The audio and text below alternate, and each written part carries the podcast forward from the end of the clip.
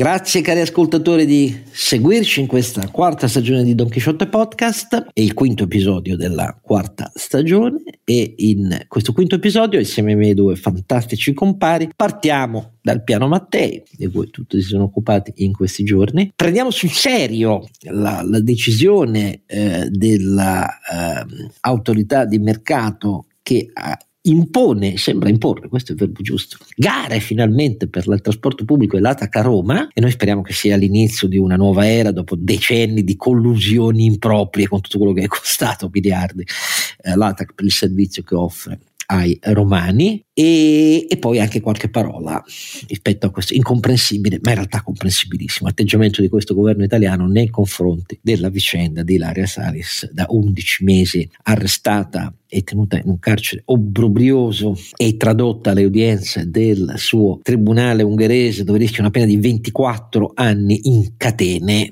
e quindi qualche parola va detta su tutto questo. Quinto episodio, quarta stagione Don Quixote Podcast.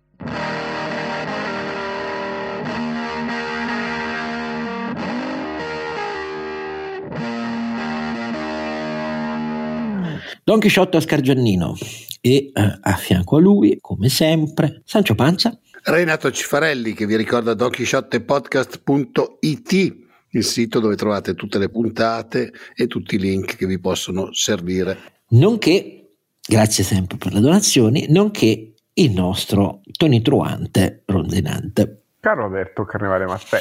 Direte, ma un cavallo non tuona, e eh, non, non, lo conoscete bene. A volte non è solo il nitrito dalle froge, c'è uno scuotimento generale del mondo sotto i suoi zoccoli che si avverte nelle sue analisi. Allora, partiamo da questa fenomenale eh, prova di protagonismo internazionale offerta dal governo italiano in questi giorni con la conferenza con vasta partecipazione di governi africani, non tutti ad alto livello, a dire la verità, alcuni hanno mandato delegazioni tecniche, a cominciare da alcuni paesi dedicati come l'Egitto e l'Algeria, tanto per, dire, per dirne una, con un piano che le famiglie italiane ha sfondato, perché il famoso piano Mattei, eh, agli occhi di più, è una rilevantissima affermazione di una volontà di eh, praticare politica internazionale fuori dai soliti confini di un'Italietta chiusa nei suoi confini o di solito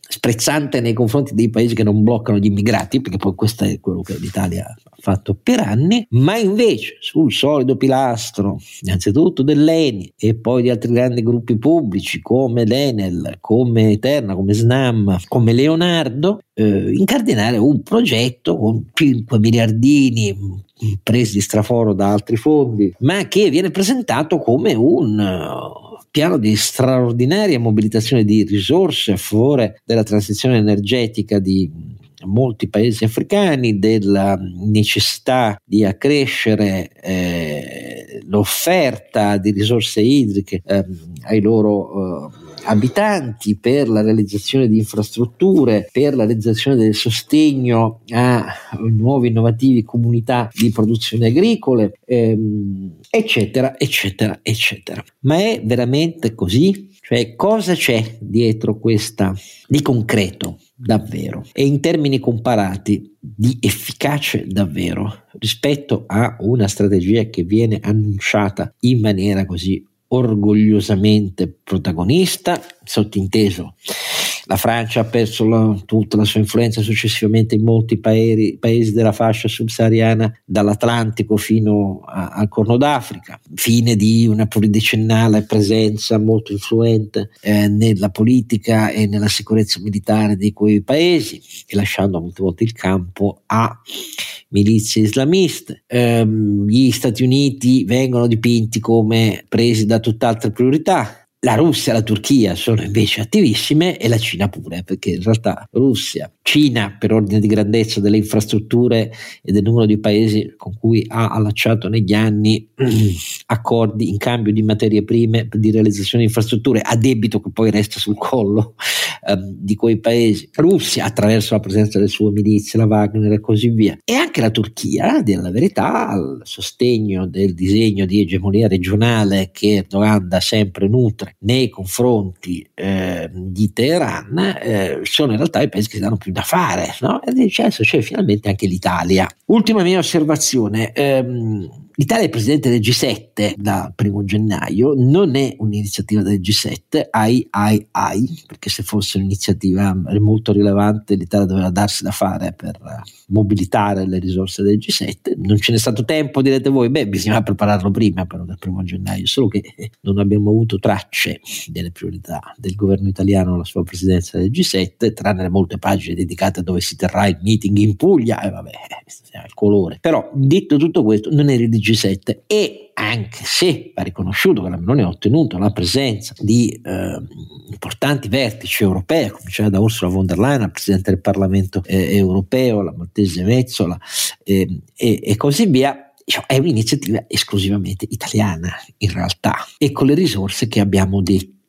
Allora, a questo proposito, noi abbiamo ricevuto una lettera molto lunga e molto dettagliata di un nostro ascoltatore di cui intendiamo tutelare l'anonimato, che agisce eh, in una importante istituzione finanziaria che fa parte del complesso di istituzioni eh, europee e che ci sollecitava a un confronto che svolgiamo in questa prima parte della trasmissione per sentire le nostre voci sul fatto che lui non ci si ritrova proprio nel tono con cui è stata presentata mh, questa eh, iniziativa. Infatti scrive rimango francamente sbalordito alla narrazione dietro questo vertice e mi dispiace che i media italiani invece di agire da cani da guardia scelgano un'altra strada, cioè quella dell'altoparlante, perché la cruda realtà dei numeri smentisce la propaganda governativa. La cruda realtà è di fatto che l'Italia da molti anni è rimasta molto indietro nel promuovere i suoi investimenti privati e pubblici in Africa. Da anni l'Italia non soddisfa i suoi impegni in materia di cooperazione internazionale. Frequentemente nei miei viaggi d'oro in Africa incontro, oltre a incredibili cooperanti italiani impegnati magari in aree a forte rischio di sicurezza per il sostegno delle popolazioni e per servizi di urgenza che a quelle popolazioni mancano, incontro anche coraggiosi imprenditori italiani in Tunisia, in Marocco, in Costa Costa d'Avorio, in Senegal, sono presenti senza alcun appoggio da parte dello Stato italiano, anzi nelle più importanti investor conferences africane, come l'Africa Venture Capital Association e così via, mai chi abbia trovato investitori istituzionali italiani. La CDP si è iscritta due anni fa, ma ha un ruolo marginale, se non inesistente. Voglio sperare solo per ora, ma per il momento è così. Di cosa parliamo dunque? Con quali soldi agirebbe l'Italia in Africa con tutti i suoi problemi di bilancio? I 5 miliardi promessi non sono altro che partite di giro. Inoltre,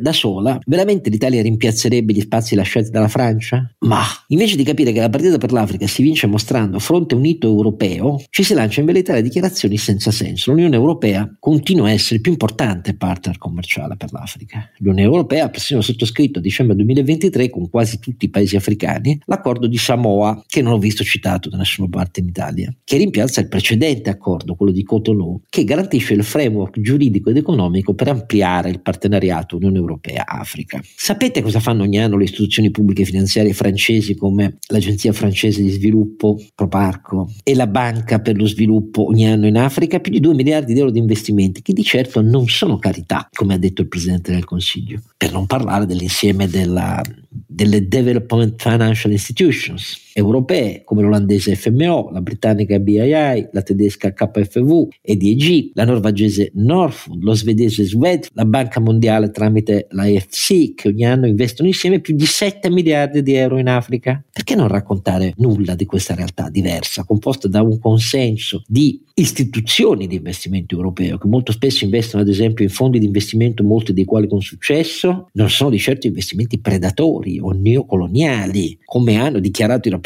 governativi italiani. Mirano obiettivi finanziari, certo anche il profitto degli investitori di queste istituzioni, ma per raggiungere obiettivi di sviluppo ESG dei paesi africani. Tanto per dirne una, tanto per dirne una, la BEI, la Banca Europea degli Investimenti, è uno degli investitori più importanti in Africa con quasi 5 miliardi di operazioni annuali nel continente, tra prestiti vari, investimenti diretti, eccetera. E tra le sue varie attività in Africa è uno dei più importanti investitori in fondi di private equity con l'obiettivo di sviluppare il mercato di capitale in Africa. Ogni anno solo la BEI investe circa 400 milioni a questo scopo, e cioè investendo in fondi private equity che creano posti di lavoro e migliori condizioni di vita. Ogni euro investito in questo tipo di attività eh, nei nostri bilanci, eh, si vede dai bilanci della BEI, in questi fondi di investimento private equity attrae in media 3,5 euro di capitali privati, non italiani però, che creano imprese, lavoro, sviluppo e futuro. Per non parlare infine del nuovo programma Global Gateway firmato l'anno scorso con la Commissione europea che dovrebbe portare fino a 20 miliardi di impegni congiunti annuali in Africa per i prossimi 5 anni. Qual è il nesso tra il piano Mattei italiano così roboantemente annunciato oggi e tutto questo?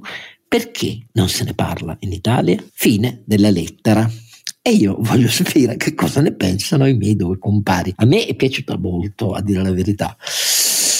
Certo, è dura verso l'informazione italiana, eh, però questo è un altro capitolo. Sentiamo, Carlo Alberto, cosa ti ispirano queste considerazioni? È come fare le nozze con i fichi secchi, anzi con i datteri secchi, Oscar. Oggettivamente è una una velleità di eh, diplomazia senza risorse e in realtà neanche senza le idee chiare dal punto di vista infrastrutturale, eccetto Leni che però non aveva bisogno del piano Mattei per muoversi in Africa, lo fa da sempre eh, e forse era solo una vetrina per, per, mettersi in mostra. C'è da dire che Leni la politica, insomma, il, il, vero ministero degli esteri come sei a San Donato, insomma. Però a parte Leni che, che appunto ha una tradizione chiara su quello e si è mossa nei suoi limiti, in Africa da sempre, anzi semmai in autonomia rispetto al governo, non solo questo, ma quegli altri. Per il resto non ci vedo niente di interessante né dal punto di vista eh, economico, e giustamente ha ricordato che quei 5,5 miliardi sono intanto poca cosa, pochissima cosa rispetto agli investimenti. Ricordo che tu hai citato quelli europei, fammi citare quelli cinesi, la Cina investe ormai da anni circa 5-6 miliardi all'anno in Cina, in, in Africa. Gli Stati Uniti erano i più grandi investitori nell'Africa nel 2007-2008 arrivavano a 10 miliardi di dollari. Noi con i nostri 5 miliardi di fondi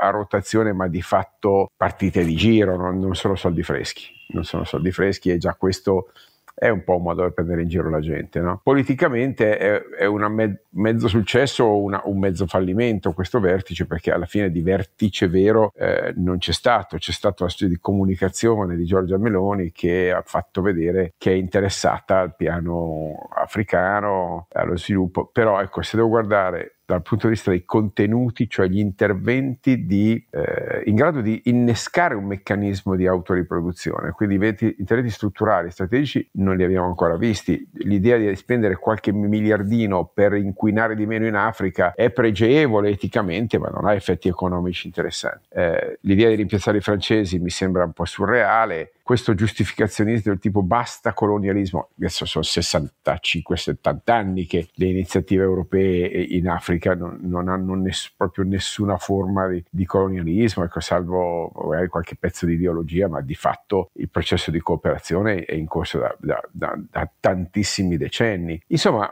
Oscar, più che un, appunto un piano Mattei, lo definirei un po' un, un'operazione di marketing assecondata e sostenuta da dei media che in Italia non fanno il loro lavoro, non, non dicono i numeri che abbiamo detto noi questa sera, che sono peraltro stati riportati appunto anche già da, da Pagella Politica, che ricorda, eh, ricorda, che eh, sono di fatto stati uno storno di, di, di, fondi altrove. In termini assoluti appunto è ben poca cosa, ma è, è, già più di quello che possiamo permetterci visti i vincoli di bilancio e, e poi in termini politici non ha prodotto un, un contesto stabile, un'iniziativa coordinata, qualcosa qualcosa che possa ricevere l'effetto scala se si muove in coordinamento con il resto d'Europa. Insomma, posso dire una butad? Sbagliata, ma no, ma velleitaria e senza risorse. Veramente le nozze con i datteri secchi. No, poi oltretutto il presidente della Commissione dell'Unione Africana, Faki, quello Ma che... quello vero o quello russo? No, quello vero. Eh, è intervenuto con un tono per niente. Ha, ha detto la verità, ha detto signori, noi di queste cose qui le prendiamo adesso forse dovevate coinvolgerci prima e soprattutto vedere per credere, perché abbiamo un po' come l'impressione che vi sfugga la complessità della situazione.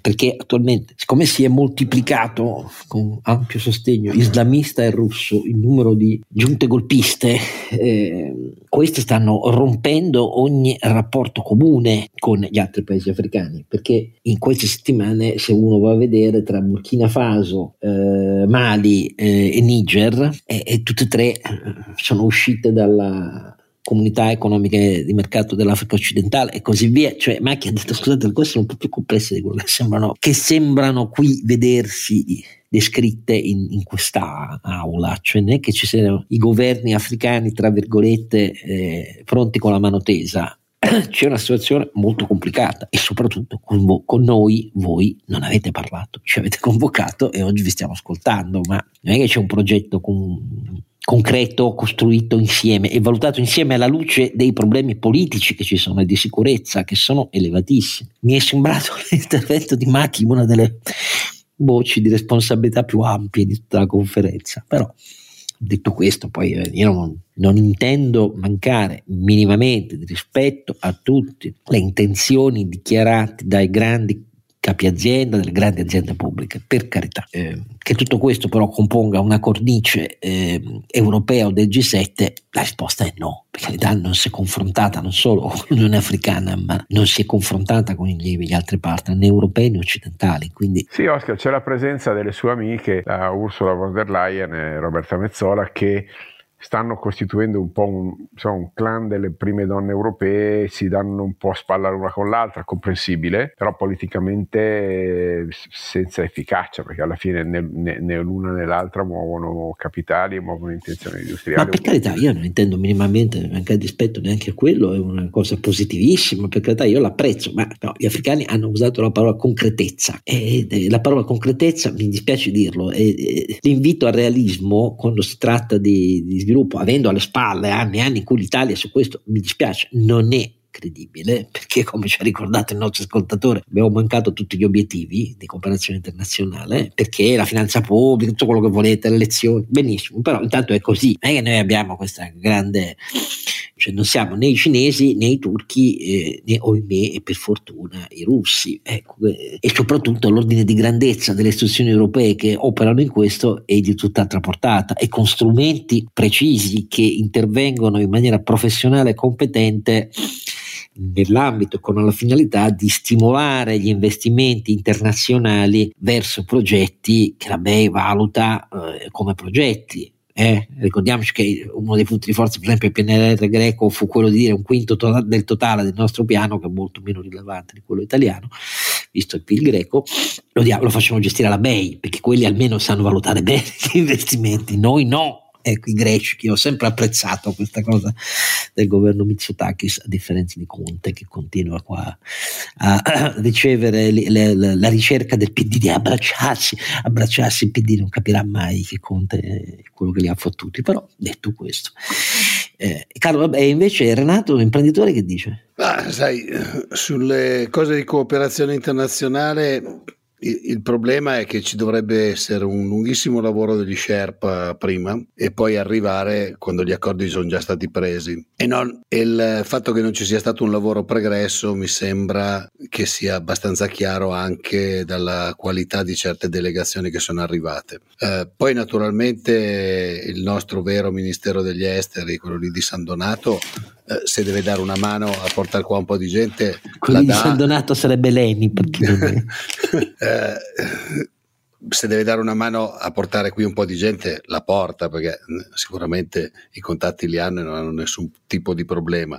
Però mi sembra molto esplicativa anche la lettera che abbiamo ricevuto e che, che tu hai letto. Eh, quello che mi sembra che stia accadendo è che come sempre l'Europa è incapace di sviluppare un piano eh, integrato in cui i paesi si, si, presentano assieme. E proprio questa cosa qua non ci permette di valorizzare quello che già facciamo che era esplicitato nella lettera. Cioè alla fine rischiamo di dare molti più soldi della Russia che magari ha un po' più influenza perché gli dà un po' più armi e quindi qualcuno è un po' più interessato alle armi che ai soldi eh, però di essere poi ininfluenti dal punto di vista eh, geostrategico in molte aree del mondo. L'Africa è sicuramente uno dei continenti che nei prossimi decenni si svilupperanno di più, anche perché c'è largo spazio, c'è tutta una generazione di nuovi, nuovi giovani con una mentalità più internazionale. Naturalmente la globalizzazione, internet e tutte queste cose stanno facilitando anche eh, chi vive in quelli che una volta erano i confini del mondo industrializzato. Eh, rischiamo come sempre di fare una figuraccia. Noi per dire ci lavoriamo da moltissimi anni, non in tutti i paesi, perché poi eh, non in tutti i paesi c'è ancora un mercato veramente sviluppato, però eh, secondo me la verità è che noi rischiamo come Europa di farci una figuraccia perché per l'ennesima volta non siamo capaci di andare e di muoverci come Europa e non eh, come singolo paese che cerca di portare a casa qualcosa per eh, i francesi, i tedeschi o gli italiani o gli spagnoli, insomma. No, poi, c'è, poi, c'è, una garanzia, poi, magari questo governo durerà 40 anni, si può mai dire, l'assenza di un'opposizione credibile, ma in tutti i versanti delle opposizioni, in tutte, non faccio eccezione su nessuna, né al centro né, né a sinistra. Però magari dura 40 anni, ma ove mai cambiasse, visto il tono, cioè è un, è un progetto non condiviso, tanto per cambiare, ma non ne resta niente se qualcun altro vince le elezioni nel classico stile italiano, che quello che conta sono semplicemente posizioni elettorali di fronte alla propria constituency, altro errore di fondo. Eh quando un paese si muove sullo scacchiere internazionale e si muove con una comprensibile anche intenzione di accrescere la propria influenza, di potenziare i propri interventi, di costruire nuove relazioni politiche che non siano semplicemente chiudete i porti e vi paghiamo per chiuderli, perché fino a questo momento anche con la Tunisia questo era, beh bisogna che però bisogna lavorare non solo con i paesi che sono ovviamente interlocutori di questa strategia, non lo si è fatto, non solo con con i propri alleati europei e visto che sei presente del G7 e del G7 non lo si è fatto, ma bisogna anche avere un altro approccio, un altro tono e un'altra maniera di voler spiegare e condividere un progetto di questo tipo qua, eh? magari rendendolo credibile anche agli occhi dell'opinione pubblica, ma su questo i media ovviamente si assecondano, ma anche a tutta la politica, a tutte le istituzioni italiane. Non hanno fatto neanche questo. Benissimo, eh, prendiamone atto per così dire, senza nessuna soddisfazione, a dire la verità, eh, però... Eh, no, poi figurati, io che faccio l'imprenditore sarei felicissimo che fa- fossimo esatto, in grado di mettere esatto. in piedi dei rapporti di collaborazione duraturi, dei finanziamenti come sempre fatto ai tempi cinesi e giapponesi, dei finanziamenti tesi a poter comprare tecnologia del paese che a me andrebbe benissimo europea, poi ognuno se la va a giocare sul mercato, però bisogna che ci siano delle strategie, non può essere solo una questione quasi elettorale, come dicevi tu, rivolta ai tuoi elettori del tipo abbiamo fatto qualcosa ma poi non arrivano i risultati. Sarebbe meglio lavorare un po' di più zitti e che arrivassero poi i risultati. Ma sai qual è il problema, Oscar, secondo me? È che su queste cose qua i risultati arrivano a medio termine, non sono mai immediati, cioè non è mai una cosa per cui non è un interruttore che tu schiacci l'interruttore e succede. E quindi il grande rischio è per cui i partiti politici non ci investono molto è che poi ne goda il prossimo governo e quindi loro tutto ciò che potrebbe essere utile al prossimo governo non lo faranno mai. Tra ripeto, io non posso che augurarmi che davvero alcuni dei progetti di cui non a caso i capi azienda hanno parlato, cioè estremamente concreti, eh, perché per esempio eh, il CEO di Snam ha detto noi siamo, ci consideriamo strategici per realizzare e ultimare il progetto del grande corridoio dedicato all'idrogeno di 3.300 km che dovrà, dovrebbe, dovrà, vediamo, collegare Nord Africa, Italia, Austria e Germania. E naturalmente questo corridoio dell'idrogeno è legato al fatto che poi ci vogliono interconnessioni, per cui anche Terna, che oltretutto è anche impegnata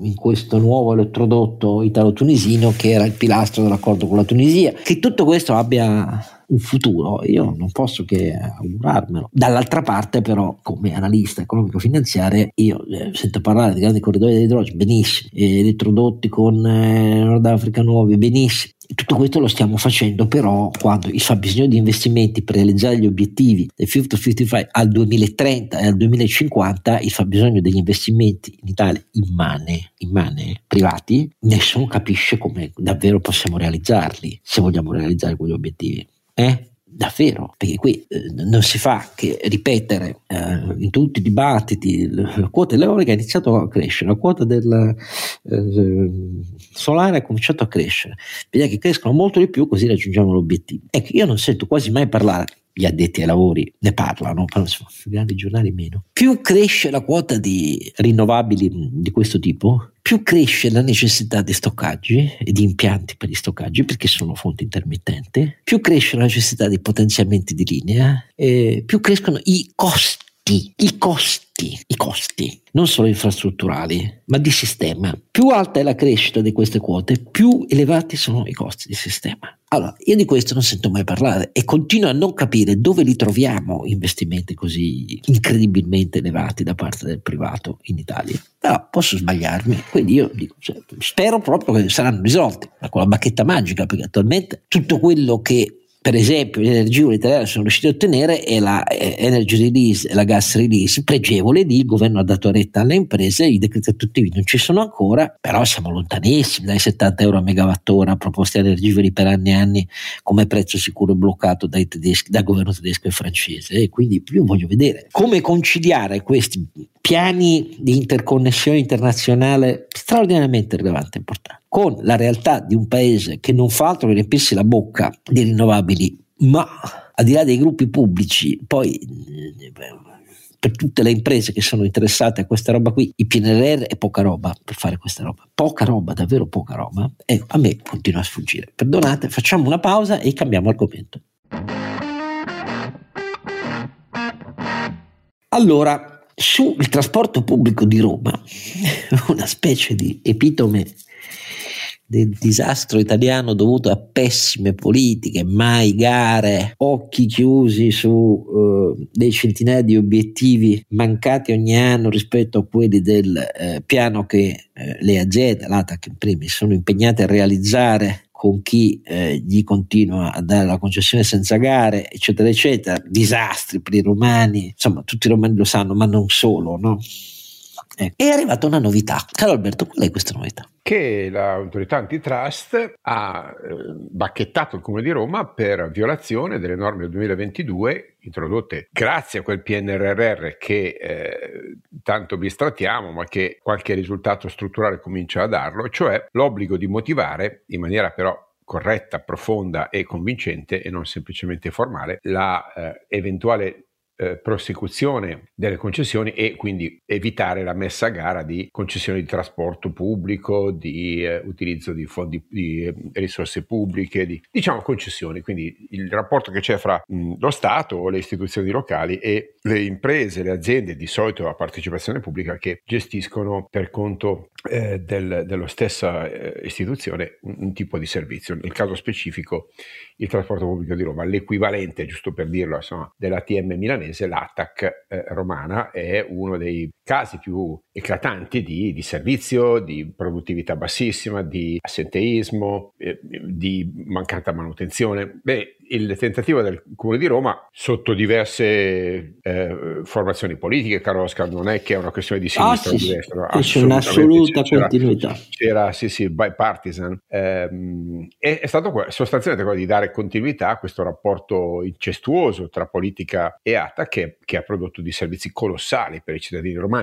e per, per, la nazione, perché Roma è una, è una, capitale disfunzionale per questo paese dal punto di vista dei servizi pubblici. Bene, la, la, la, GCM interviene e eh, giudica eh, le motivazioni adotte dal Comune di Roma eh, del tutto insufficienti, pretestuose e, e, e di fatto insussistenti perché promettere che dopo decenni di malfunzionamenti di servizi, carenze, tutto questo magicamente cambi in base a asserzioni non fondate, non, non, non convince e, e, non è corrispondente agli obblighi di documentata giustificazione economica che la nuova legge impone, legge voluta da Mario Draghi e dal suo governo e di fatto confermata nel, nelle, nei regolamenti e nelle modalità applicative da questo governo Meloni, che rende, caro Oscar, tutte le forze politiche, perché l'unica che era fuori dal governo Draghi era, era eh, la formazione di Giorgio Meloni, che oggi però è al governo, anzi... Eh, alla golden share del governo, quindi di fatto tutto il Parlamento, tutto il Parlamento è in qualche maniera corresponsabile di quella norma che, ribadiamo, penso, insomma,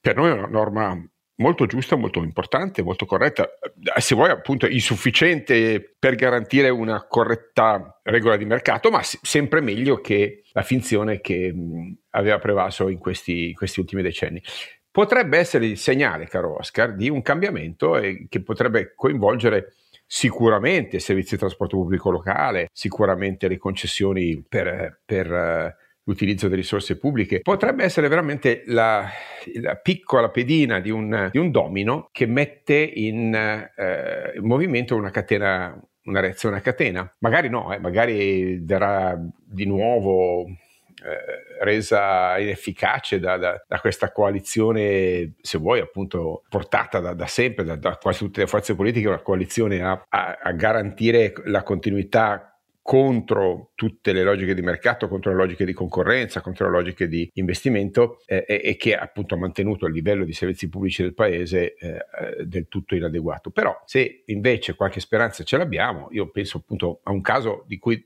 gli italiani dovrebbero essere orgogliosi, no? cioè la messa a gara della eh, competizione eh, su, eh, messa a gara, quantomeno la messa a mercato della competizione sulle linee ad alta velocità con la con eh, la, la, competizione molto positiva tra Italo e Ferrovia dello Stato, che ha prodotto un servizio di eh, eh, trasporto ferroviario ad alta velocità tra i più competitivi e più efficienti d'Europa. Eh, sono uscite le ultime statistiche che ci tengo a ricordare e risulta che eh, i, i, i, ritardi medi italiani sono più bassi di quelli della Germania, non di quelli della Svizzera, sono inarrivabili, ma diciamo, vedi, vedi che quando c'era lei, caro, caro Oscar, i treni arrivavano un po' meno in ritardo, eh, così, è un fatto, no? Eh, vediamo se gli autobus dell'ATAC arrivano un po' meno in ritardo, grazie alle riforme PNRR, ripeto, volute da Draghi, ma confermate da questo governo, e vediamo se la GCM fa come spero, meritevolmente il suo mestiere di guardiano della concorrenza in questo paese. Negli ultimi tempi lo ha fatto un po' in maniera intermittente, questo è un buon segnale di, eh, dire, di attenzione e di eh, intervento. Non, non, è finita qua, è solo l'inizio, ma è, la, è, un piccolo segnale che se continuerà con un ricorso al TAR, che quindi mette in mora il ehm, il Comune di Roma con un progetto che non è per la verità so, rivoluzionario, cioè non si tratta di far fallire ATAC, mettere, sulla, sulla, mettere per strada eh, migliaia di lavoratori, ma di eh, segmentare l'offerta, mettere a gara alcuni lotti, insomma con un, una progressività assolutamente gestibile anche in termini poi pragmatici, bene, se parte questo, questo percorso, forse, dico forse, eh, anche in questo paese cominciamo a vedere eh, un piccolo cambiamento portato da quella tanto vituperata Europa, da quelle tante vituperate regole di, di concorrenza e libero mercato che invece vengono eh, respinte da, da, di fatto da quasi tutte le forze politiche di questo paese. Io ricordo anche che di fronte al fatto che la Virginia Raggi, 5 Stelle fecero accordi osceni a favore che l'ATAC rimanesse tutto così com'era, confermandogli la concessione in house, ci fu poi un referendum promosso dai radicali a Roma sulla eh, liberalizzazione, eh, aveva bisogno del quorum al 33%, eh, i partiti rimasero tutti con le mani in mano, perché ovviamente sapevano tutti che c'erano le impronte digitali di tutti i partiti sulla conferma mm, pluridecennale eh, all'ATAC del servizio in house e votarono solo il 16,3% eh, degli aventi diritto, cioè votarono in 387.000. Ehm, con una percentuale di vittoria del sì del 74%, ma però naturalmente non contava niente. I 5 Stelle sbandierarono Virginia Raggi, l'attacca resta pubblica, giù le mani eh, dal privato. Nell'estate del, tra agosto e novembre del 2023 la giunta guidata dal sindaco Gualtieri a Roma ha confermato ovviamente l'affidamento in house ed è in relazione alla mancanza di giustificati eh, motivazioni addotte delle delibere di conferma ed è su questo che interviene oggi eh, l'autorità eh, garante del mercato. Io scommetto quello che volete che i partiti a Roma resteranno tutti solidamente aggrappati a questa roba qui che è contribuente italiano, i conti li fa da molti anni Andrea Giuricini, il professor Andrea Giuricini, economista dei trasporti, nostro amico e che si batte come un leone impavido da anni a favore della liberalizzazione, conti alla mano, non in nome del principio perché la liberalizzazione significa fare gare trasparenti dove c'è un soggetto pubblico che fissa degli standard di efficienza e efficacia del servizio e la gara su questo poi la può vincere un soggetto che può essere una società pubblica o una società privata, come avviene in Europa. Per esempio l'ATM di Milano gestisce da 15 anni una linea di eh, metropolitana a Copenaghen che ha vinto grazie alla partecipazione a una gara. La gara non significa c'è il privato per forza, ci sono i privati se vincono assecondando al meglio col loro piano industriale rispetto al concedente pubblico, ciò che il concedente pubblico come regolatore, non come gestore, pone quali obiettivi da realizzare industriali di efficienza a favore della cittadinanza e dell'efficacia del servizio per tutta la città e per tutto il trasporto pubblico di una città. Nel, in molti paesi dell'Europa questo è da molti anni, vi ho fatto l'esempio, per cui aziende pubbliche, pubbliche di trasporto, ma con bilanci che non sono quelli dell'ATAC, si candidano e vincono altrove in Europa. Noi invece, questa roba qui, non riusciamo a capirla perché immagino che molti italiani al, al posto dei danesi hanno detto via dunque mani dei milanesi dalla nostra via metropolitana e invece sono soddisfatti e felici del fatto che sia gestita con più efficienza, meno costi, migliore efficacia ed efficienza organizzativa e ovviamente contano anche gli standard di sicurezza rispetto all'ATAC dove bruciano gli autobus per strada. Ecco, è costata in 11 anni, dice il nostro amico professore della Giudicina, 11 miliardi al contribuente l'ATAC. E cosa volete che vi dica? Eh, ma di fronte a questo, ovviamente, i partiti sono rimasti con le braccia conserte, gli occhi chiusi e le orecchie sorde. Eh, speriamo che questa volta avvenga. Io non ci credo, eh, ve lo dico, ma poi naturalmente spero di essere stupito, ci sia una gara trasparentissima. Eh, voglio vedere i sindacati cosa fanno di fronte alla gara. Beh, Perché i sindacati intanto... sono tenacemente aggrappati alle sacche di inefficienza. Eh. Nel intanto, caso dell'altro. Eh. Intanto, Oscar, di sicuro eh, verrà fatta una gara dicendo che tutti i dipendenti attuali devono essere ricollocati. Eh, vabbè, certo. No, devono essere confermati, non ricollocati. Stai scherzando. Tranne magari chi gli facciamo un, un prepensionamento d'oro, come paghiamo le pensioni d'oro a quelli dell'Italia che pagano tutti i viaggiatori italiani. Su questo l'amministratore delegato di Ryanair dicendo: Ma quando è che leviamo queste robe? Per cui, perché io devo contribuire al pagamento delle pensioni d'oro dei piloti dell'Italia? E eh, ha ragione, scusami, ha ragione perfettamente. Però naturalmente queste cose non si possono dire perché noi siamo dei predoni mercatisti, dei darwiniani della selezione selezione. Certo, invece i romani se la prendono nel culo, questa è la dire, eh, perché poi questo è. e i romani se la prendono nel culo, tanto è, c'è l'abitudine di sopportare, scusate, perdonate, dai tempi di Romolo e Remo, e Remo sopportano perché non devono sopportare l'attacco al servizio di chi ci lavora e non al servizio dei cittadini.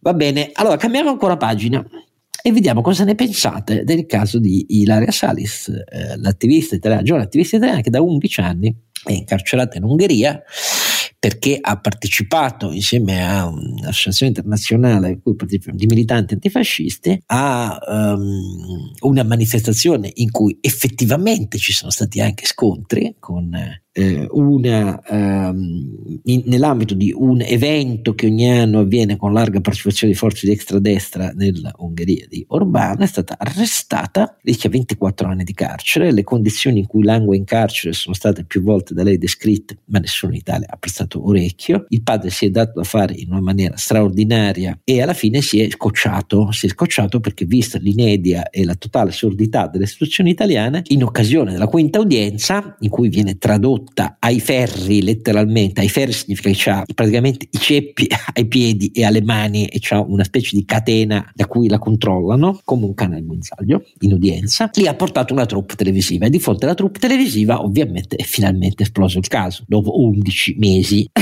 il ministro Lollobrigida ha detto ma non ho visto le immagini, quindi non, non rilascio dichiarazioni. Eh, Tajani si è detto invece colpito dalle immagini come se non fosse stato presente il corpo consolare italiano in ognuna di queste udienze era presente, ma il ministro evidentemente non è arrivato sul suo tavolo questa roba qui, si è detto sconvolto e, e, dopodiché però a domanda del giornalista dice ma la Meloni non dovrebbe chiamare Orban? Ma no, ma lui che c'entra Orban?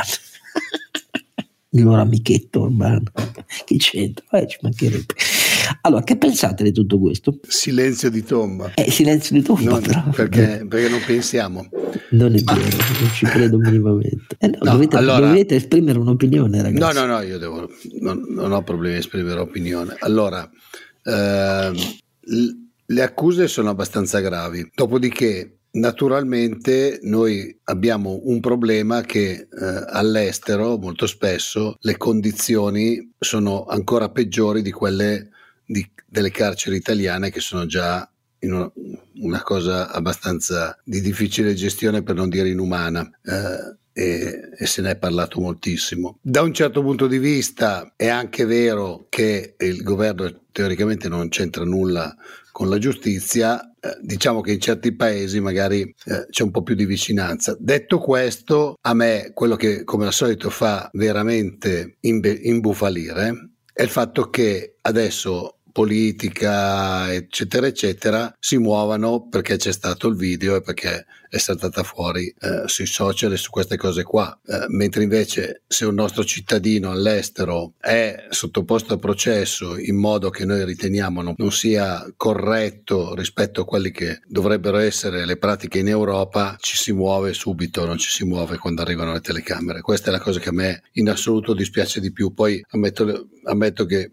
in questi giorni, eh, siccome ero via, ho, ho, letto poco, ho approfondito poco queste cose qua. Però a me quello che dà veramente tanto fastidio è che non, non ci sia una, una, situazione in cui ci si muove a prescindere. Almeno questo è. Poi magari scopro che l'ambasciata italiana la sta supportando da, dagli 11 anni in cui è in prigione. Però 11 mesi. Eh, scusa, 11 mesi. Eh, però quello che veramente mi dà un sacco fastidio è che ci si muova solo quando esce fuori perché, perché fa notizia. Eh, il, il lavoro amministrativo e il lavoro di governo dovrebbe essere un lavoro che non si fa per far notizia, ma si fa per far funzionare le cose. E Carlo Alberto? Ma sai, un discorso di garantismo eh, vorrebbe prima di tutto mettere in prima luce, in luce i diritti del, del, dell'imputato e non quelli dell'accusa. Eh, siccome qui di condanne non ne ho ancora viste tali da giustificare un trattamento così umiliante, per,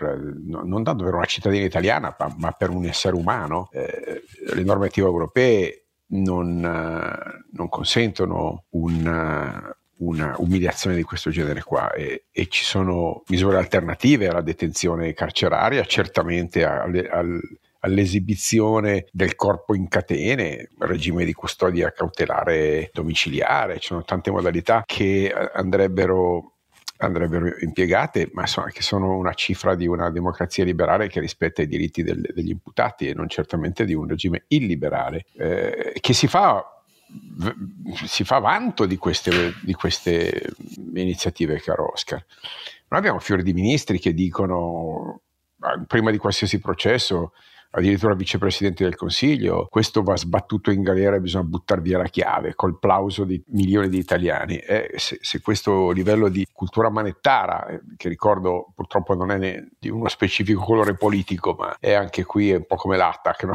una maggioranza trasversale del paese, eh, dovrebbe indurci a, ad essere molto critici non solo del trattamento di una cittadina italiana eh, accusata finché vogliamo, ma non ancora condannata. Eh. Eh, bene, pe- penso che si aggiunge a questo un, un, rapporto in generale con paesi appunto che fanno della democrazia illiberale, ammesso che tratti di democrazia certamente illiberale, fanno addirittura la bandiera e, e, quelli, e quelli, che a, alla stessa ideologia si si, si, accodano. Ciò detto, io penso che la norma più corretta non siano le proteste del, tardive e, e, pelose del ministro degli esteri italiano e della Farnesina, perché accorgersene o, o, o avere fatto finta di non accorgersene prima è davvero grave, davvero grave. E, e anch'io mi, mi, mi, associo al tuo applauso al, al genitore di, eh, di Ilaria Salis, che ha il merito di avere trovato la strada in un modo o nell'altro per, per far diventare pubblico il fatto. Qui, come dire, potenza della televisione, se posso dire, no? potenza dell'immagine ancora straordinaria. Non sono bastate centinaia di articoli, di parole, arriva un video e improvvisamente cambia l'attitudine del, del, paese, dell'opinione pubblica. Bisogna ricordarle queste cose, eh, perché nel bene o nel male eh, questo fa la differenza. Però la risposta corretta, caro Oscar, è usare la leva dei soldi con gli ungheresi. E io mi auguro che quella manovra che vuole di fatto fatto creare una tenaglia bloccando le risorse economiche che tuttora eh, l'Europa garantisce all'Ungheria e in un certo senso facendo diciamo una guerra monetaria a fiorino ungherese e insomma io penso che Orban non vada trattato con i guanti. No, io spero che venga preso cioè che, che la prossima settimana ci, dove a Consiglio europeo c'è il punto che è rimasto solo l'Ungheria a dire di no sui sostegni all'Ucraina venga rudemente messo nell'angolo, cioè basta con questa storia, basta, sì, basta, il governo italiano si considera amico di Orbán, non me ne frega un cazzo, dopodiché a me il fatto che chi non fa altro che improntare, e io su quello sono quasi sempre d'accordo, l'intera strategia di intervento nella politica giudiziaria di questo governo è in nome del processo giusto, del giusto processo, eh? Come fondamento costituzionale da riempire di contenuti qual- in qualunque momento dall'inizio dell'indagine eh, fino al rinvio a giudizio, fino alla maniera in cui si celebra il processo, eh, le impugnative, le misure alternative, eh, le misure cautelari, eccetera, eccetera. Siccome loro dichiarano di ispirarsi a questo, malgrado al loro interno siano manettari, a stragrande maggioranza, perché poi questo è il punto vero, ma eh, sono manettari solo sulle cose che vogliono loro, perché in realtà poi hanno introdotto una serie di fattispecie penali inesistenti nel nostro codice e di aggravamenti di pene di tali da che 15 mesi questo governo esiste senza precedenti nella storia italiana. Quindi sono manettari da una parte e finti liberali dall'altra, però sulla cosa che fa infiammare poi la magistratura liber- tentano di essere liberali davvero, tranne il fatto che poi sono manettari negli interventi sul codice penale. Ecco, detto questo, loro che dichiarano questo e poi fanno finta di non vedere e di non sentire quello che eh, dal basso le rappresentanze consolari hanno avuto l'obbligo di rappresentare eh, al governo di Roma sulla condizione di una detenuta in quelle condizioni che viola ogni regola elementare di come si deve svolgere una custodia in carcere e di come si viene tradotti alle udienze del processo, questo è ovvio che siamo in presenza di violazioni patenti di qualunque norma europea da quel punto di vista e faccia finta di non vedere e descrive A la loro ipocrisia, B il loro livello di manigoldaggine, C il fatto che alla fine ma quanto ci spiace a questa signora che questa sia, che questa sia sotto processo perché è intervenuta e io non ho gli elementi per dire con quanti elementi di violenza, se davvero sussista il rischio che eh, i fascisti colpiti siano stati a rischio di, di, perdere la vita. Io questo non lo so. Ma quanto dà fastidio a loro davvero che ci sia ehm, qualcuno che viene arrestato se fa antifascismo attivo? La mia risposta è niente, non gli dà fastidio per niente. Questa è la mia opinione personale che si unisce alla intollerabile ipocrisia istituzionale, eh, il loro imbalaccio per il loro amichetto urbano, se lo tengano in tasca per quello che mi riguarda, e poi alla fine io ci aggiungo anche una considerazione politica, perché se fosse avvenuto il contrario, cioè se fosse una militante di destra arrestata da un qualunque paese europeo perché è venuta alle mani con esponenti della sinistra, si sarebbero mobilitati dal giorno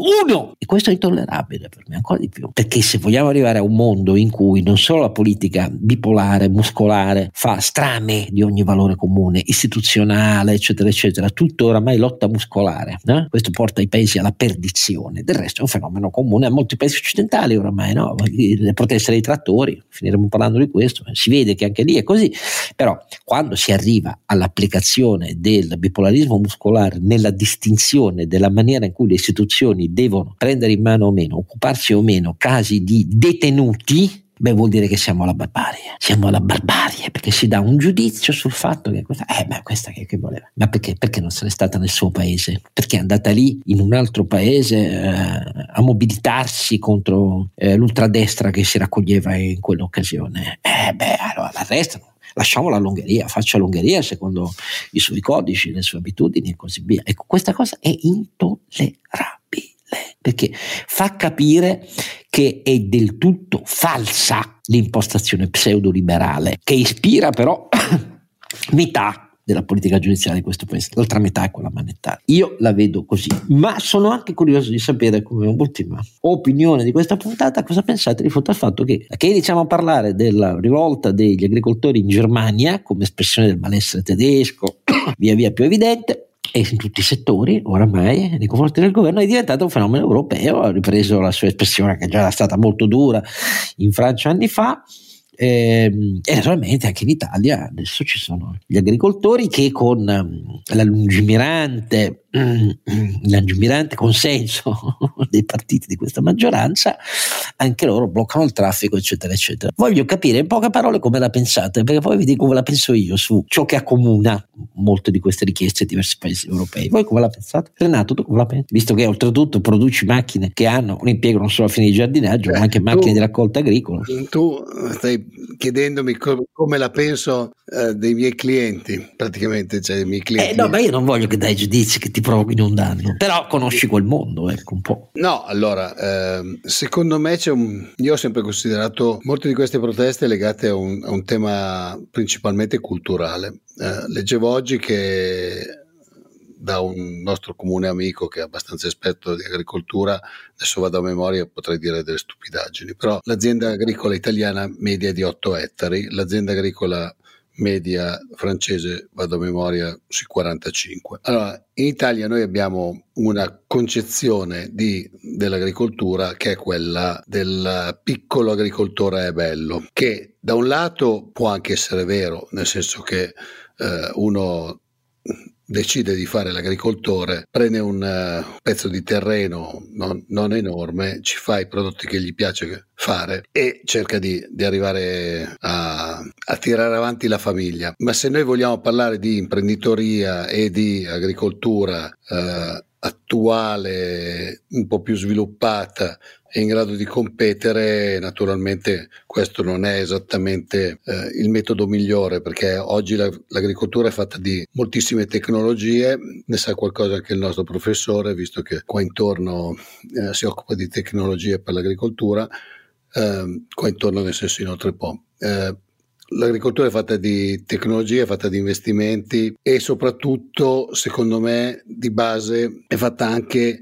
di eh, capacità di consorziarsi per presentarsi davanti alla grande distribuzione e ai grandi trader eh, di materie prime in un modo che sia credibile. Uh, io conosco abbastanza bene il mondo dell'olio. Chi è in grado di fare cooperative, quindi ha delle quantità di olio notevoli, naturalmente non è costretto a venderlo al primo che capita chi ha delle quantità piccole, magari ha un po' di discontinuità, è in mano ai commercianti che poi lucrano. Eh, poi, sai, si fa sempre anche il discorso di eh, differenza fra il prezzo di acquisto presso il contadino e il prezzo di vendita presso il supermercato. In mezzo c'è tutta una catena che comunque non possiamo pensare che che costi zero. Eh, semmai ci siamo abituati a pagare troppo poco il prodotto agricolo, anche nel supermercato. Questo secondo me è la verità, perché poi quando uno comincia a scorporare l'IVA, a, a metterci tutte le spese di,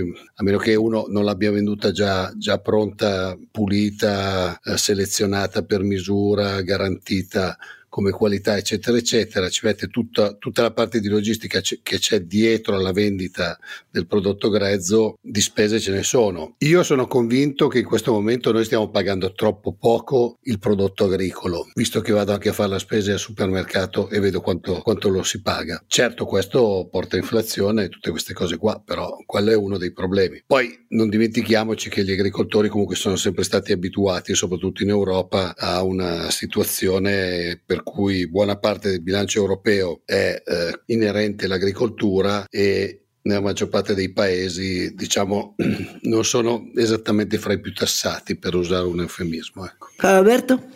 Ma sai, l'agricoltura ha una, una, elevatissima quota di capitale investito per addetto, che è il risultato di 200 anni di evoluzione tecnologica, sia di macchinari che, che terreni, che eh, le infrastrutture. Quindi è un mestiere che senza economia di scala non va da nessuna parte. Quindi ha ragione Renato a ricordare che le, le, dimensioni del terreno sono uno degli indicatori, non l'unico, ma uno degli indicatori più importanti eh, perché l'estensione dell'azienda agricola in Italia, l'Italia ha il livello di frammentazione delle aziende agricole più alto d'Europa, ma nell'ordine appunto di di 8-10 volte la media, so, sotto la media dei migliori, eh, dei migliori, paesi europei, il che rende appunto per, per la struttura economica che ha l'agricoltura mh, difficile se non impossibile un punto di pareggio.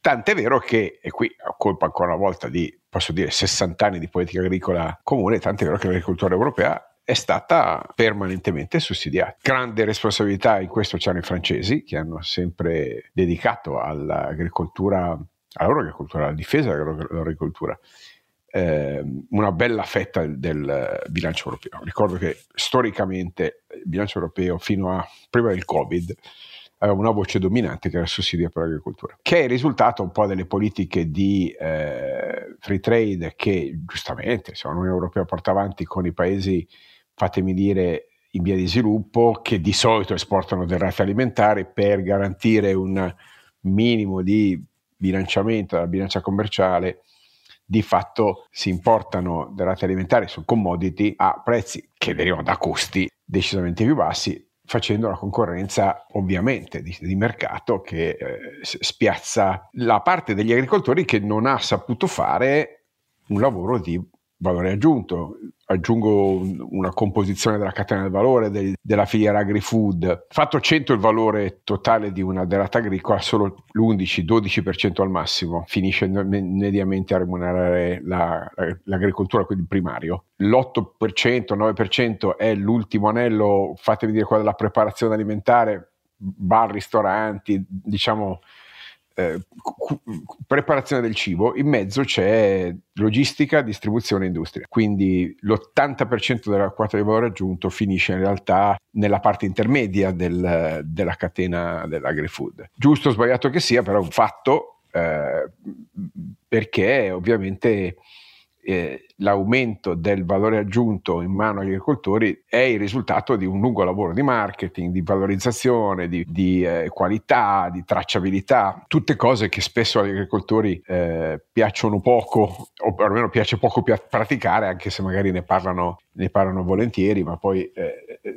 il rigore, la, i controlli, la, la, la trasparenza, le condizioni di lavoro, che sono tutte modalità con cui l'Europa sta intervenendo, dal mio punto di vista giustamente, e che spingono a concentrazione, spingono ad aumento di qualità. Ecco, tutte queste cose che aumentano i costi dell'agricoltura senza dubbio, quindi spiazzano ulteriormente le, piccole, le piccolissime, le, le micro imprese agricole. Tutta questa struttura che no, non, non torni certamente indietro, eh, è da, da, affrontare in maniera strutturale. L'agricoltura europea è importante, ricordo che però è il 3% circa della, della, del, del, totale degli, del, del, della forza lavoro, quindi per quanto importante non è certamente un settore dominante, lo, lo, è simbolicamente, lo è perché è, se volete, un po' come dire, la sede di tanti pezzi delle tradizioni, dei valori identitari di un paese, ci sta tutto, ecco, però in termini economici quella è la dimensione io non ridurrei eh, il tutto a un dibattito sui sussidi al gasolio, anche se eh, va ricordato che insomma, per tutte le altre applicazioni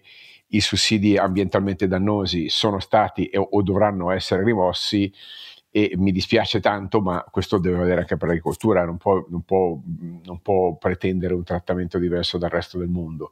Però ripeto, non è soltanto una questione del prezzo del gasolio, che è una componente importante ma non decisiva, è proprio l'assetto strutturale dell'agricoltura europea che deve imparare a puntare su valore aggiunto, tracciabilità, trasparenza, qualità, finché si adagia alle, alle, alle commodity non può andare molto lontano. E poi c'è da rivedere, se volete, una, eh, una distribuzione della catena del valore. Però qui dovrei entrare un po' come dire, nel, nel lavoro che ha appena citato eh, Renato, e cioè nel lavoro di eh, analisi economica e di, di, protezione da una parte, valorizzazione dall'altra, ricerca scientifica dall'altra, perché è chiaro che genetica, ricerche eh, tecnologiche, tutte cose che un pezzo dell'agricoltura italiana ed europea apprezza eh, e, e, vanno nelle logiche del cosiddetto Il ministro Lollobrigida no ecco, magari, magari, non abbiamo esattamente un ministro molto allineato su questo, però fa, Lui fa celebra i successi dei maccheroni nello esatto, spazio. Fa, questo fa il male dell'agricoltura, cioè combattere la tecnologia, andare contro la scienza è un'antitesi, l'agricoltura è una, è una lotta antichissima dell'uomo contro la natura nel senso di come dire, per trasformarla, è una violenza, se volete, affettuosa dell'uomo contro la natura eh, che, che, ha bisogno di equilibrio e non di ideologia, ha bisogno, ha bisogno di lungimiranza e di innovazione, non di, di, di, di becero tradizionalismo insensato. E senza questi investimenti, caro Oscar, eh, avremo gli agricoltori con i trattori per strada, ma, ma, è una roba frustrante perché che senso ha esprimere solidarietà? No, bisogna dire la verità. La verità è che l'agricoltura ha bisogno di essere trasformata per, perché, perché, il mondo ha bisogno dell'agricoltura, l'Europa ha bisogno dell'agricoltura, ma non di questa agricoltura, di un'agricoltura moderna, efficiente, scientifica, tecnologica e soprattutto giovani. Questo è l'altro tema. No? C'è stato, c'è un ritorno, eh, se vuoi, dei giovani in agricoltura, c'è stata una significativa eh, tendenza in questi ultimi anni a riportare i giovani non tanto nei campi, no, ma all'interesse per quel genere di professionalità, certamente provenendo da studi scientifici, chimica, fisica, eh, scienze agrarie. Ecco, abbiamo bisogno di, che questa cosa non si, non si fermi eh, e che i passaggi generazionali vengano favoriti se la politica ha voglia di occuparsi di queste cose qui in maniera non ideologica, ha tanto da fare e non è solo la politica italiana, non, non ha senso una politica. Torniamo al tema, no? come la difesa o, o, le infrastrutture energetiche, una politica nazionale, qui il grande errore dell'Europa è quello di aver fatto dispensa di sussidi a pioggia affidando a livello nazionale. È un gravissimo errore in un mercato di commodity o, o largamente di commodity. L'Italia peraltro ha 870 eh, disciplinari GP, DOC, quindi il paese più importante dal punto di vista del lavoro di distinzione e differenziazione delle proprie derrate agricole, ma c'è ancora molto da fare. Un pro- senza un progetto europeo, Oscar, noi avremo gli agricoltori per strada ancora per anni e, e questo francamente non, non, non, fa gioco a nessuno. Io mi limito ad aggiungere solo tre considerazioni perché sono d'accordo sul 98% di quanto già detto dai miei due più illuminati compari. Ehm, tanto il fatto che sono anch'io contrario all'idea che bisogna esentare solo l'agricoltura da quello che impone l'accelerazione sulla sostenibilità ambientale, non si capisce perché, perché ripeto, perché allora non va per l'industria, scusate. Eh, eh, allora, è tanto per essere chiari. E eh, aggiunta anche la mia considerazione sul fatto che paghiamo la PAC, la politica agricola comunitaria, che ha iniziato in realtà a tremare di fronte alla crescente estensione, cioè il fatto che poi più dei sussidi finiva per i paesi nuovi entranti, come ovvio, e questo ha prodotto un bocchio di malessere e così. Ma vado al punto su tre questioni. Primo, verissimo, la maggior parte del valore aggiunto non va a remunerare ehm, i costi e gli sforzi per produrre le derrate agricole, no, ma va nella catena intermedia quindi trasformazione industriale, eh, logistica e grande distribuzione. Però, però eh, domanda, eh, su questo si chiede l'intervento dello Stato, cosa deve fare lo Stato? Deve fare un disciplinare per ogni tipo di prodotto del rata agricola mettendo il prezzo minimo eh, di acquisto, facciamo un grande calmiere agricolo da parte delle centrali d'acquisto e la grande distribuzione? Allora, se qualcuno volesse rispondere sì, lo invito ad approfondire la letteratura di studio che abbiamo accumulato negli anni in Italia di fronte alla diabolica questione dei prezzi amministrati del latte e abbiamo truffato in Europa come italiani con la politica dietro e organizzazioni agricole dietro, in particolare in alcune regioni, sul rispetto delle quote latte italiane. Lo abbiamo truffato in una maniera indegna. Quando la politica si mette a fissare i calmieri dei prezzi minimi tra il produttore e l'acquisto della grande distribuzione, l'esperienza italiana, cioè lo scandalo delle quote latte, dimostra in maniera abbastanza inconfutabile che si creano i guai. Cosa vogliamo fare? Vogliamo estenderlo per tutte le derrate agricole? No. La risposta c'è, la risposta di mercato, cioè oh, voi avrete ragione, non piace al piccolo imprenditore agricolo italiano, bisogna consorciarsi per qualità del prodotto, per un inizio di prelavorazione del prodotto alla grande distribuzione che fa crescere il prezzo medio per derrata prelavorata da chiedere e da ottenere alla centrale d'acquisto della GDO. Non c'è bisogno dello Stato per fare questo, c'è bisogno di adottare logiche di mercato. Se non le volete, non può essere lo Stato a risolvere, perché se lo Stato fa il calmiere agricolo, signori, è un seme di distruzione che poi va avanti negli anni eh, e di truffe inenarrabili, perché questa è stata la storia dolorosa delle quote latte nel nostro paese. Seconda osservazione, non bisogna comunare tutte le proteste. In Polonia, per esempio, la protesta è nata soffiata dal partito PIS che governava e poi ha perso le elezioni per due ragioni al confine con la Polonia. Per due ragioni. Erano i trasportatori eh, polacchi che dicevano non vogliamo i trasportatori eh, ucraini eh, di derrate agricole e soprattutto non vogliamo le derrate agricole ucraine perché fanno cadere i prezzi nel nostro paese. E questo riguarda la Polonia. Altrove diciamo così Francia, Germania e Italia ci sono invece delle cose che accomunano le proteste una di queste l'abbiamo già detta è la protezione delle esenzioni cioè la, la protrazione del, delle agevolazioni per i combustibili agricoli fossili, bla bla bla bla bla. Però, però, lasciatemi dire, terza cosa, e ho finito, nel nostro paese vedo che tutti si dimenticano di dire una cosetta che a me, contribuente italiano, mi fa girare i coglioni. Forse non so se molti di voi l'hanno letto sui giornali, io no. Allora, noi abbiamo praticato per sette dannatissimi anni la totale esenzione dell'IRPEF dai redditi dominicali e agrari per i microimprenditori come per gli imprenditori agricoli. Sette anni di totale esenzione IRPEF, che il NEF nella disattenzione di Lolo Brigida evidentemente, cosa che adesso ci sarà chi gli sta ricordando, come ovvio, dal primo gennaio del 2024 non ci sono più. Posso dirvi una cosa? Mi sembra una misura di elementare equità equità. Quindi eh, lo so che non ne avete sentito parlare, ma questa è una delle ragioni delle proteste in Italia. E cazzo, non ci avete fatto pagare l'IRPEF per anni e anni e anni, adesso ci volete che lo paghiamo? La mia risposta è sì, sì. E ancora, lo ripeto, sì perché non esiste un paese che pratica eh, su una scacchiera il rispetto degli obblighi tributari distinguendo da come lo percepisci rispetto a quanto guadagni, che invece è diventata sempre di più. La trama e l'ordito di questo scassatissimo ordinamento fiscale in cui si va avanti per agevolazioni concesse dalla politica alle constituenze che gli stanno a cuore, si va per il forfè fino a 65.000, no, fino a 85.000 ehm, per le partite IVA eh, dell'IRPEF, quindi pagate solo il 15%, 10%, ma non si fanno neanche mica per tutte le partite IVA, solo alcune partite IVA, perché naturalmente per quelle che invece investono di più gli studi associati sono in partita IVA, no, per voi no, voi siete, voi siete non ammessi al forfettario, dovete pagare di più, cazzo, e che avete le linee moderne di organizzazione, cazzo, vi dobbiamo pagare a voi, agli altri non facciamo pagare e così via, eccetera, eccetera no? Se pratichi un tipo di affitto allora paghi il 21%, se pratichi... Allora, questa roba qui è la morte di qualunque ordine ed equità di un sistema tributario. Allora, forse non molti di voi, di sicuro chi si occupa di agricoltura lo sa che quello che sto dicendo è vero. La totale esenzione dell'IRPEF era un, perdonatemi, regalo improprio. E io non sto dicendo che i, piccoli, i micro coltivatori si arricchiscono, so che non è vero, ne conosco anch'io, non è così, però il problema è che se la microdimensione non consente redditività, è la microdimensione che è sbagliata, non è che lo Stato te la deve dare, io la penso così. E penso che a pensarla diversamente paga in più. Non solo gli sforzi non mm, mi rendo conto di una vita amara da parte del microagricoltore. Paga di più il consumatore eh, c'è un'impropria ehm, diciamo così distribuzione eh, del valore aggiunto quello che volete voi, ma quando si arriva anche a dire che è lo Stato che non vi deve far pagare questo e questo e questo e questo, vuol dire che noi stiamo finanziando inefficienza.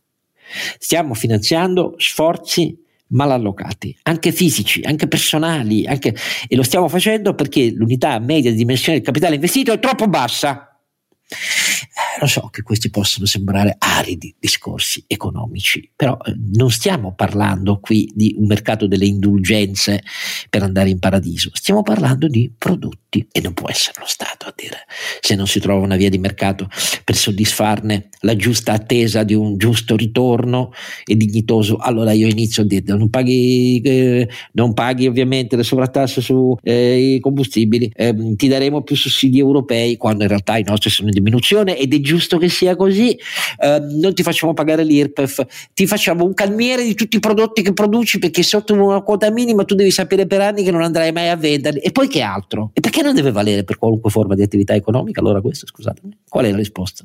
Ma io la penso così, eh, sono più estremista e beh, del resto i miei due compari, lo sapete tutti, sono molto più ragionevoli di me, più saggi e sanno molto più di me. Io ringrazio loro come al solito e, e tutti voi per continuare ad ascoltarci in questa stagio- quarta stagione di Don Quixote Podcast e vi do appuntamento per questo al sesto episodio della quarta stagione. Grazie a tutti. Don Chisciotte è un podcast autoprodotto da Oscar Giannino, Carlo Alberto Carnevale Maffè e Renato Cifarelli in collaborazione con mdeaudio.com. Per la pubblicità scrivete a info at donchisciottepodcast.it. La sigla e le musiche originali sono incise dalla famiglia Bonfiglio, l'autore è Michele Novaro. La copertina è di Simone Angelo Ferri e non ci sono autori perché andiamo rigorosamente a braccio, mentre le uscite sono regolari nella loro irregolarità.